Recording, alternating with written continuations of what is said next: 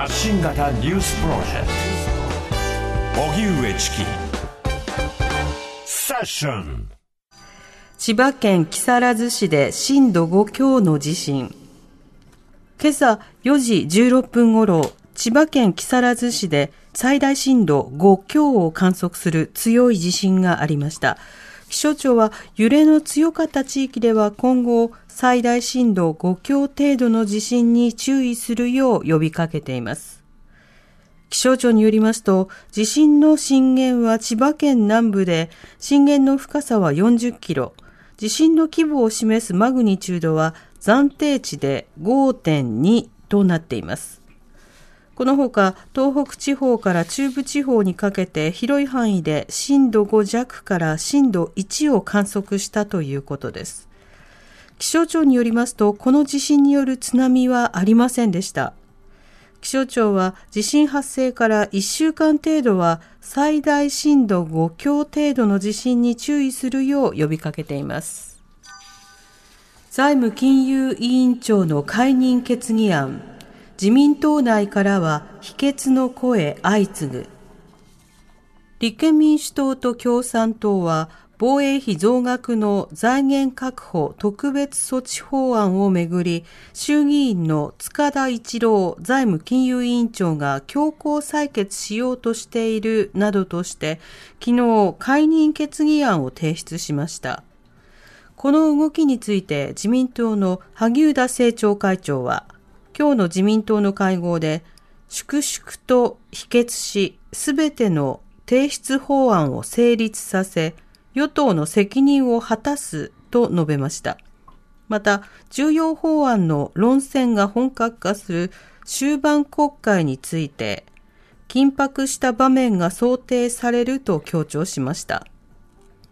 また、麻生副総裁は、委員長の運営に瑕疵があるとはとても思えない。有権者が望む国会審議からは程遠いなどと批判し、否決を求めました。政府の AI 戦略会議が初会合。政府は今日、チャット GPT などの生成 AI の扱いについて議論する AI 戦略会議の初会合を開きました。会議に出席した岸田総理は、AI には経済社会を前向きに変えるポテンシャルとリスクがあり、両者に適切に対応していくことが重要という認識を示しました。また、岸田総理は各国が AI の推進や規制の一辺倒ではなく、バランスを模索していると指摘し、G7 議長国として共通理解やルール作りにリーダーシップを発揮することが求められていると述べました。会議の座長で AI 研究に詳しい東京大学の松尾豊教授は、これまでは技術に関する議論が主流だったが、社会全体の動きと AI 活用について広い視点から議論したいと強調。政府は会議での議論を来月取りまとめる骨太の方針や国際ルール作りに反映させる方針です。逮捕の中学校の教諭、FX やギャンブルで借金か。中学校の教諭の男が東京江戸川区の住宅に侵入し、男性を刃物で殺害したとして逮捕された事件で、男がギャンブルなどで数百万円の借金を抱えていたとみられることが捜査関係者への取材で分かりました。また、共同通信などによりますと、 FX 外国為替証拠金取引の失敗もあったとみられています。36歳の容疑者の男は今年2月、江戸川区の住宅に侵入し、63歳の男性の顔などを刃物で複数回刺して殺害した疑いが持たれています。取り調べに対して男は、逮捕時には容疑を否認する供述をしていましたが、今は黙秘しています。アメリカバイデン大統領、広島サミットはオンラインの可能性も。アメリカのバイデン大統領は10日、連邦政府の債務上限の引き上げをめぐり、野党・共和党との協議が難航していることを受け、状況によっては、今月広島で開催される G7 サミットにオンラインで参加する可能性に言及しました。債務問題をめぐっては、無条件の上限引き上げを求めるバイデン政権と大幅な政府支出の削減を引き上げの条件とする野党・共和党が対立していて、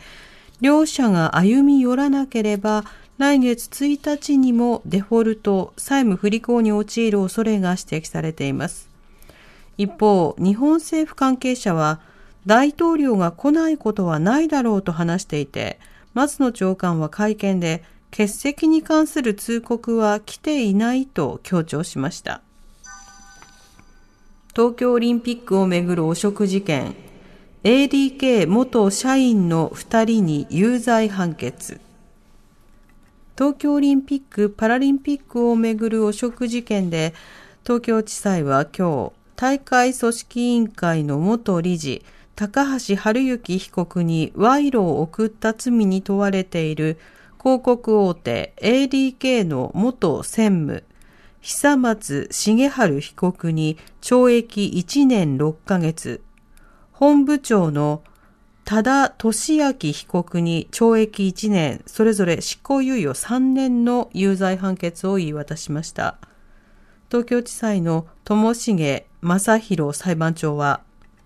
高橋被告の影響力を利用して自社の利益や実績を上げることに執心し、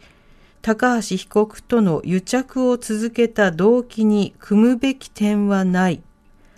大会の信頼を失墜させ、汚点を残したと指摘しました。